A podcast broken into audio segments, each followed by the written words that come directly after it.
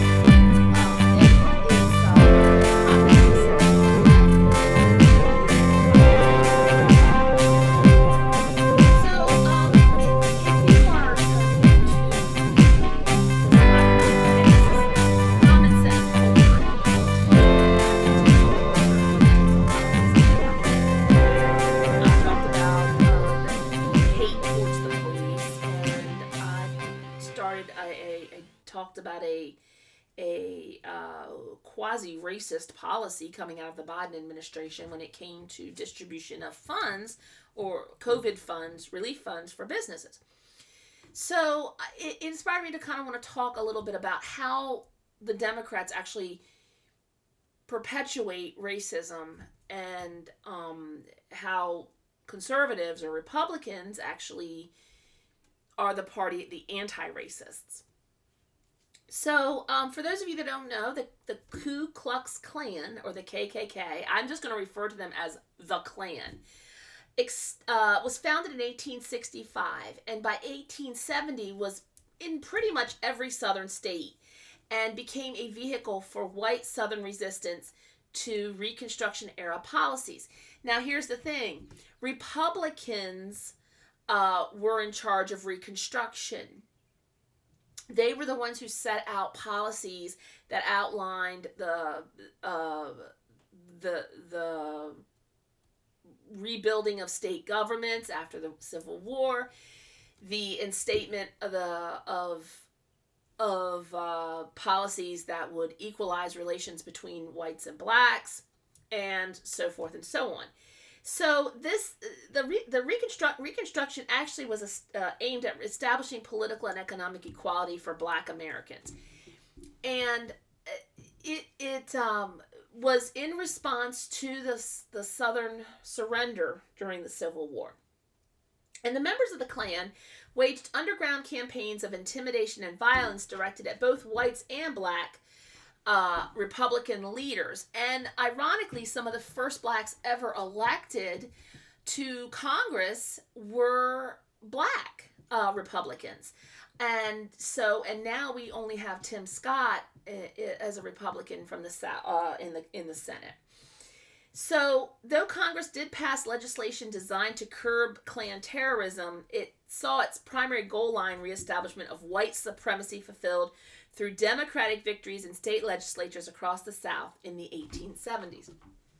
So, after it, uh, there was a period of decline because the Klan kind of worked a ebb and flow kind of thing. the white Protestant nativist groups revived the Klan in the early 20th century, and that's when we get into the cross burning and staging rallies, parades, marching, denouncing immigrants, Catholic Jews, African Americans, organized labor. So you see a lot of what could be perceived as right wing thought creeping in, and it actually really isn't. Uh, the civil rights movement of the 60s saw, also saw a surge of Klan activity, including bombings of black schools and churches, violence against black and white activists in the South, and things like that. So, um, again, it, this has always been a Democrat controlled organization, and a, a, lot of people call the Klan the uh, the I guess you could call it secret police of the Democrat Party. So, a, a, group including many conformer Confederates founded the first branch of the Klan at a social club in Pulaski, Tennessee in 1865. So, leading Confederate General Nathan Bedford Forrest was choosing, chosen as the first leader or Grand Wizard of the Klan, and he presided over his hierarchy of Grand Dragons, Grand Titans, Grand Cyclopses, and so forth and so on. And um, as a matter of fact, uh, Senator Byrd out of West Virginia was a grand cyclops of the KKK. Now, the organization of the Klan coincided with the beginning of the second phase of post Civil War Reconstruction put in to place by more radical members of the Republican Party in Congress. They rejected President Andrew Johnson's relatively lenient Reconstruction policies. And here's the thing Andrew Johnson was a Democrat and he took office after the assassination of Lincoln, who was a Republican. And to not go off on a huge tangent here, but um, until the early part of the 20th century, essentially the person who got the second highest amount of votes in, a, in the electoral college became the vice president. So Abraham Lincoln received the most votes in the electoral electoral college, and so he became president. Andrew Johnson received the second amount, and he was the Democrat, and so he became vice president. So here you have an adversarial presidency. You have a Republican president and a Democrat vice president. So this was actually pretty common up until the early part of the 20th century when we actually had the, the idea of running mates uh, and a, a president and the vice president being of the same party.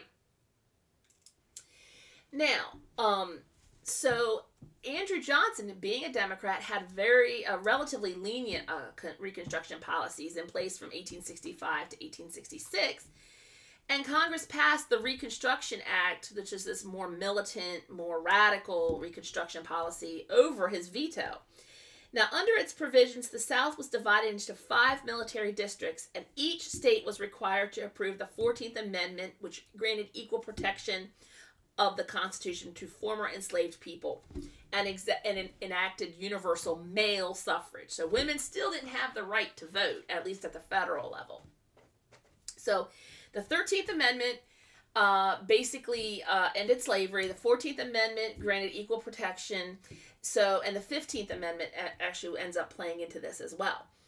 So, from 1867 onward, black participation in public life in the South became one of the most radical aspects of Reconstruction as black people won elections to Southern state governments and even to Congress. Now, for its part, the Klan was dedicated itself to an underground campaign of violence against those Republican leaders in an effort to reverse the policies of radical Reconstruction, is what it was called, and restore white supremacy.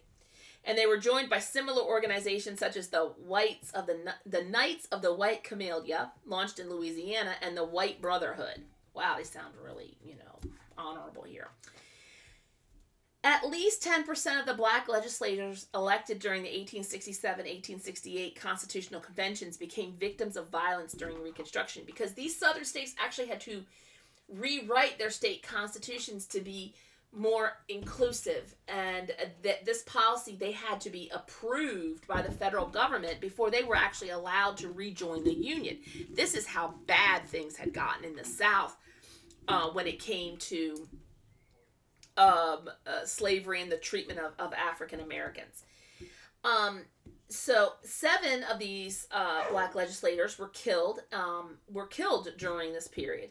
White Republicans, they were called carpetbaggers and scalawags, and black institutions such as schools and churches, which were symbols of black autonomy, were also targets for Klan attacks.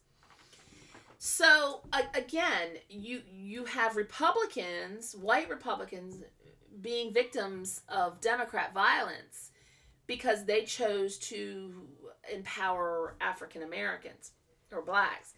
So by 1870, the KKK had branches in nearly every southern state, and even at its height, the Klan did not boast a well organized structure or clear leadership. So, local Klan members would often wear masks, dressed in long white robes and hoods, carried their attacks out at night because, you know, they're roaches and they can't survive in the light.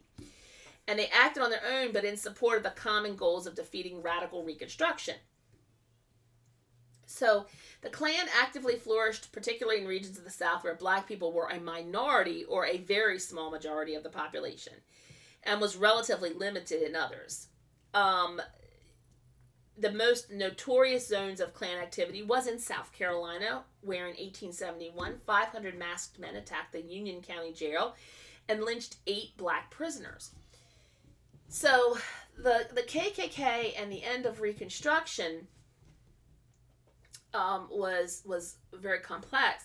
Democrat leaders would later uh, attribute Klan activity and violence to poor Southern white people, but the organization's membership crossed class lines from small farmers and laborers to planners, lawyers, merchants, physicians, ministers. In the regions where most Klan activity took place, lo- local law enforcement either officials either belonged to the Klan or declined to take action against it. So again, you have this pervasive corruption at every level of local government with Democrats and local officials colluding to basically allow this mistreatment uh, of blacks to take place. And even those who arrested Klansmen found it difficult to find willing witnesses willing to, to testify against them because who wants to have their house burned down? Who wants to be lynched? Who wants to go through that? So, other leading white citizens in the South declined to speak out against the group's action, giving them tacit approval. So, if you're not actively speaking out against this, you're kind of a, approving of the behavior. After 1870, Republican state governments in the South turned to Congress for help, resulting in the passage of three enforcement acts, the strongest of which the Ku was the KKK Act of 1871. So Republicans were actually actively doing whatever they could to try to fight the Klan.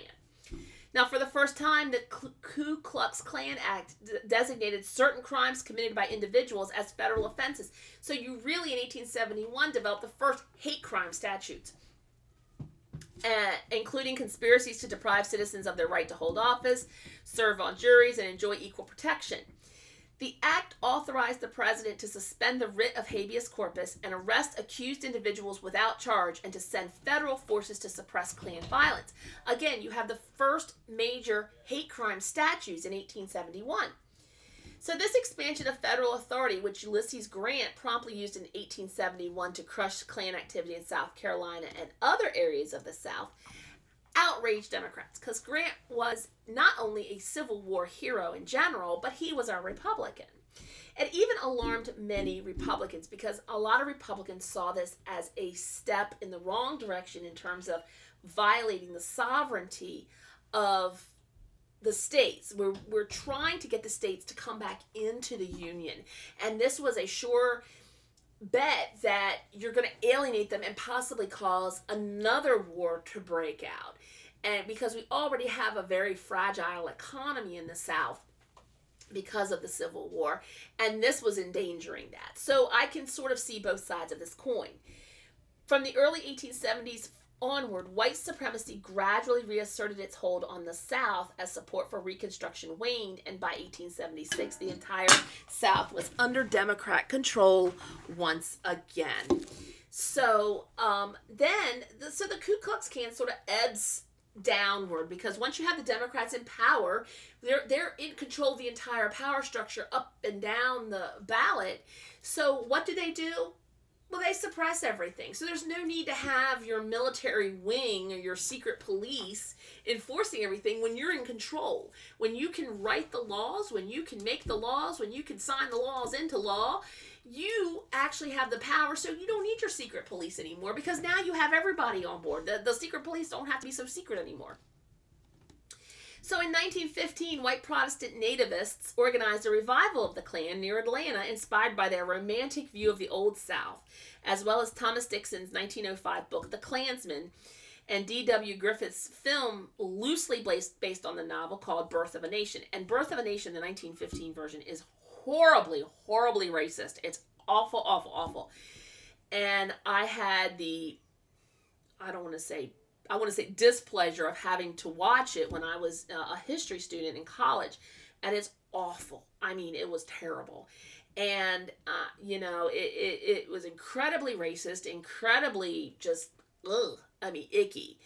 And 10 out of 10 would not recommend it to anyone unless you're a history student you just want to see like total racism in play so this second generation of the klan so let's just say 1920 was not only anti-black but also took a stand against catholics jews foreigners and organized labor so again you start seeing some some of those what you would consider to be right-wing views sneaking in but again it was again fueled by a grow- growing hostility to the surge in immigration that America experienced in the early 20th century, along with fears of communist revolution akin to the Bolshevik triumph in Russia in 1917.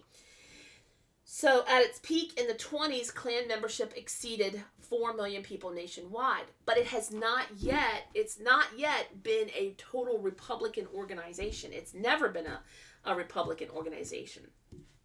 In the 30s, the, the, the depression actually depletes the Klan's membership, and the organization temporarily disbanded in 1944. In the 60s, fast, fast forward 20, 15, 20 years, there was a surge of local Klan activity across the South, including bombings, beatings, shootings of black and white activists. And these actions, carried out in secret, but apparently the work of local Klansmen, outraged the nation and helped win support for the civil rights cause. So in 65, 1965, Lyndon Johnson, a Democrat, delivers a speech publicly condemning the Klan and announcing the arrest of four Klansmen in connection with the murder of a white female civil rights worker in Alabama. Now, these cases of Klan related violence became more isolated in the decades to come, though fragmented groups became aligned with neo Nazi or other right wing extremist organizations from the 70s onward. And as a Republican, as a conservative, I gotta say I have no tolerance for that. Period at all. You know, your your nativist, white supremacist, neo-Nazi crap is no place in my Republican Party. I'm a rational human who believes in equality and equity among races and that I don't believe one race is superior to another. So, um so again, um, it's still even though the Klan has become uh, somehow linked, it is not a mainstream Republican view, and there are every normal Republican I know does not claim the the the white supremacist neo-Nazi view. And so now I'm going to switch a little bit and, and, sort of sum up using a, a great uh, article by Carol Swain. And I love Carol Swain. She is a political science professor, a PhD, and she used to teach at Vanderbilt. And now she does a lot of work with PragerU, and she appears on a lot of morning talk shows and stuff like that to talk about different topics. And she she's amazing, and, I could just listen to her all day. And I, I just kind of wish I'd ever had the money to go to Vandy, so I could have had her as a professor because she's amazing and um, beautiful black lady, uh, just just awesome. And I ten out of ten would recommend you getting a hold of anything she's ever written because she she is intelligent, she's articulate, she's just a phenomenal woman. Um, she's like one of those people I would love to meet one of these days. So she actually talks about um, it, she she doesn't just talk about the Klan. She actually talks about the Democrats, but she brings the Klan into it. So the Democrat Party, as we know it today, uh, was founded in about 1829. And it has literally fought against every major civil rights initiative and has a very long history of discrimination. Democrats defended slavery, started the Civil War, opposed Reconstruction, founded the Klan, imposed segregation, perpetuated lynchings, and fought against the Civil Rights Acts of the 50s and 60s. In the contrast, the Republican Party, founded in 1854, is anti slavery. It was to stop the spread of slavery into new Western territories. Um, and it's this effort to slow the spread was dealt a major blow by the Supreme Court. In the 1857 case of Dred Scott versus Sandford, the court ruled that slaves aren't citizens, they are property. Now, again, this is 1857. This is before the Civil War, before the 13th Amendment, before the 14th Amendment, before the 15th Amendment. So um, now, of course, we all know, um, any student of light history knows the slavery question was ultimately resolved by the bloody Civil War. Um, and Abraham Lincoln is known as the man who freed the slaves. And I should should note that the slaves were only freed in the areas that were called in rebellion, which would mean the South, the the uh, states that had seceded from the Union. So after about a week after the Confederate Army surrendered, John Wilkes Booth, who was a Democrat, assassinated Lincoln, and Lincoln's vice president, a Democrat named Andrew Johnson, assumed the presidency. And I've already explained how that worked. Johnson adamantly opposed Lincoln's plan to integrate the newly freed slaves into the South's economic and social order because he was a Democrat. He was of the opinion that blacks were separate. They they they didn't need to be integrated within our society. So Johnson and the Democrats were ultimately uh, unified in their opposition to the 13th Amendment, which abolished slavery the 14th Amendment, which gave blacks citizenship, and the 15th Amendment, which gave blacks the vote. Now, all three passed only because of universal Republican support. So, when the federal troops go home after Reconstruction, Democrats take back the South and they established, reestablished their white supremacist uh, ideology across the region with like the black codes, which are pre- predecessors to Jim Crow the laws that restricted the ability of blacks to own property and run businesses, and they imposed poll taxes and literacy tests used to subvert the black citizens' right to vote. Now, why did this subvert black citizens' rights to vote? Blacks were, because of their previous condition of servitude, generally very poor, and you had to pay in order to have a poll tax. I mean, in order to pay the poll tax, you had to have money. Blacks, because of their previous condition of servitude, were generally illiterate and could not either write their name or even read very much. And this is not a, a, a, racial statement at all. It was just how things were back in the 1860s. So the idea of imposing poll taxes and literacy tests now is abhorrent. We actually have in our Constitution that we are not permitted to pay a tax or impose a literacy test in order to be able to vote. Um, some people like to make the case, well, maybe we should have a literacy test because, you know, you ought to be literate about your government in order to vote. But literacy tests, in other words, being able to read and write your name, are not required. Excuse me. These allergies, I just wish they'd let up a little bit. So, um, and we've already discussed a little bit about the uh, birth of a nation and um, all of this. So all of this, um, these black codes were enforced by the Klan, uh, again founded by Democrat Nathan Bedford Forrest. Now, uh, the Klan was the military force that served the interests of the Democrats. And then later on, in the early tw- part of the 20th century, Woodrow Wilson, a Democrat, shared many views with the Klan. He resegregated many federal agencies and even screened the first movie ever played in the White House that racist film, Birth of a Nation. Now, there was a more recent Birth of a Nation, which was wildly different.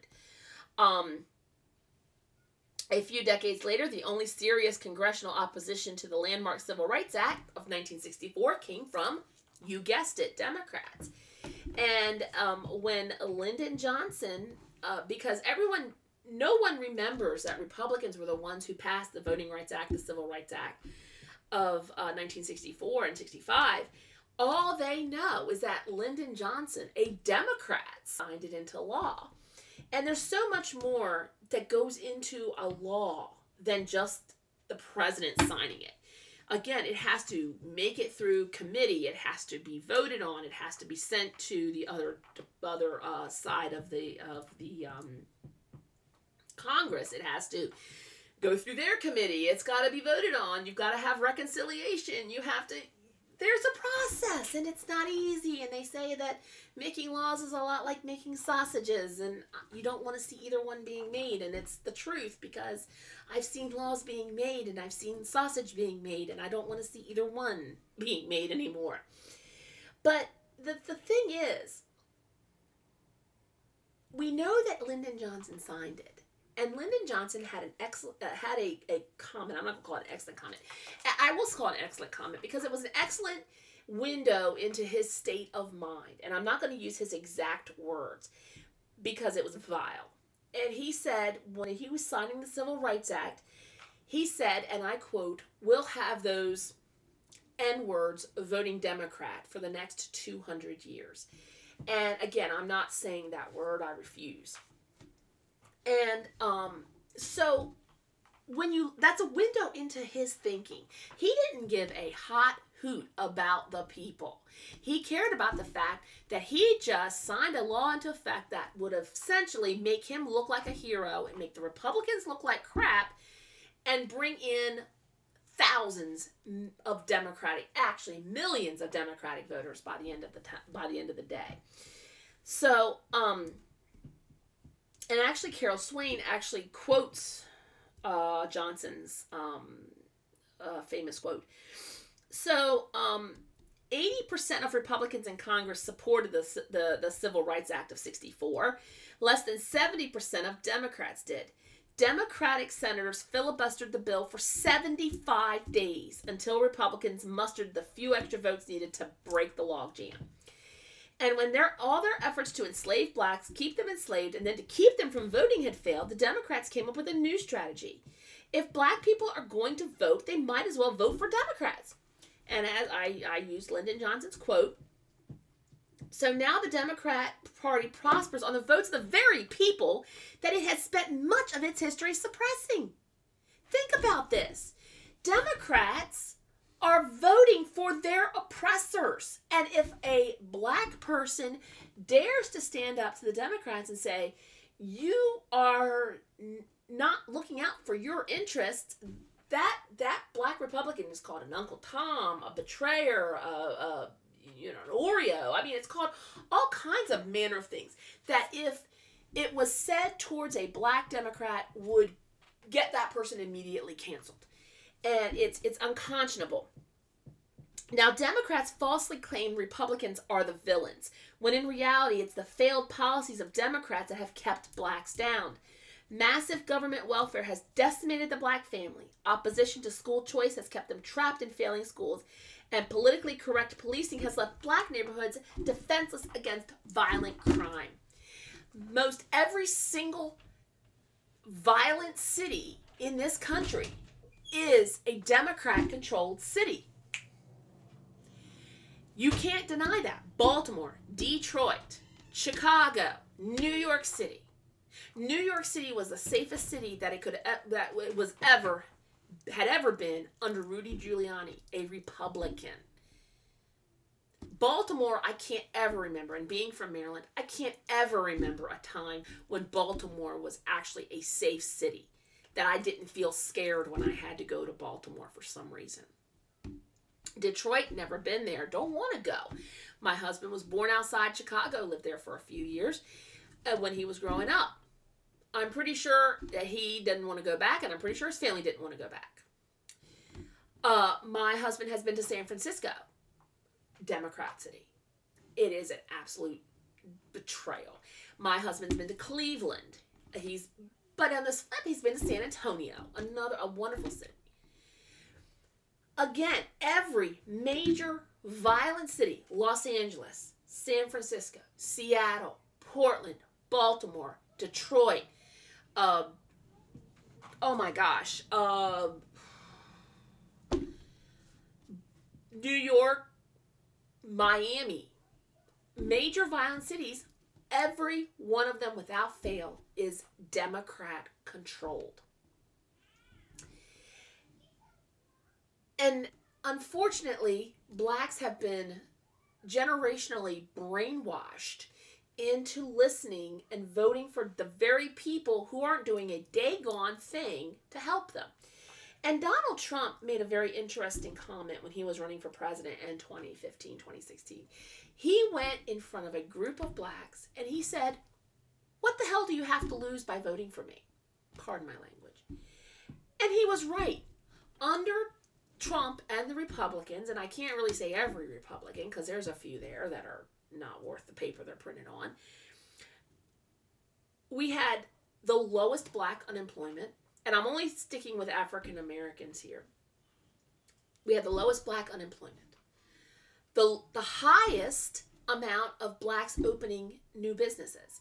We had the highest level of black of funding to historically black colleges and universities. We had more minority job participation in the economy. We had a higher per capita growth in black income. Again, I'm just focusing on blacks. I mean, this is across the board. Hispanics, women, whites, old, young, kids. The black unemployment rate plummeted under Trump. And yet here we sit with a president in Biden who is being a typical Democrat. He is once again enslaving the black constituency. He's making them dependent when they had developed for four years independence under President Trump. Now, I'm not a big fan of everything Trump did. I very much support him, and I'm not ashamed of this. But I will tell you, he has done more for the black community. He actually had in 2016 and 2020 had the highest he had garnered the most black vote of any other republican in forever and it, it, it, it is shocking he even garnered the highest percentage of hispanic votes people people who did not were not traditional republican voters either became republican or they decided to vote Republican because they saw in Trump someone who was successful. He took a, a million dollar loan from his father and turned it into some serious money. Now, and I'm not saying he's not without fault. He's not. And I'm not going to sit here and, and, and this is not going to be a podcast where I'm going to constantly praise Donald Trump. But I'm going to give credit where credit's due. And Donald Trump did more to help African Americans in, in depressed areas than anybody else. When the Flint water crisis happened, Flint, oh, run by Democrats.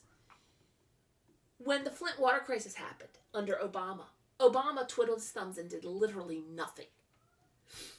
Trump was in, in, in office no time and he's sending millions and millions of dollars to to Flint to try to resolve their water problem. Is it still fixed? Is I mean sorry, is it is it still messed up? Yeah, that's that because that is an infrastructure issue that was never resolved under Democrats. It, one person can't fix it in four years. You can't fix 70 years of problems in four. Just doesn't work that way. Donald Trump cut regulations allowing people to start businesses.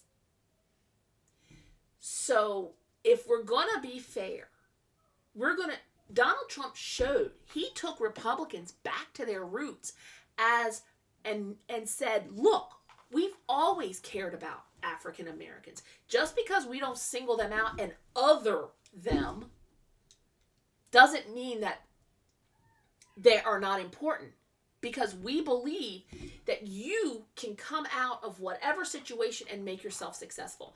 Ben Carson is a perfect example of that. He is a perfect example of someone who came out of absolute abject poverty and became a world renowned brain surgeon. So Donald Trump literally said, I'm going to help you out. I'm going to give you the tool. You tell me the tools you need, and I'll help you get those tools. He provided the tools. He didn't give handouts, he gave them tools. And the black population in this country took those tools and made their own and thrived. And they can do it again. But you have to get out of the mind.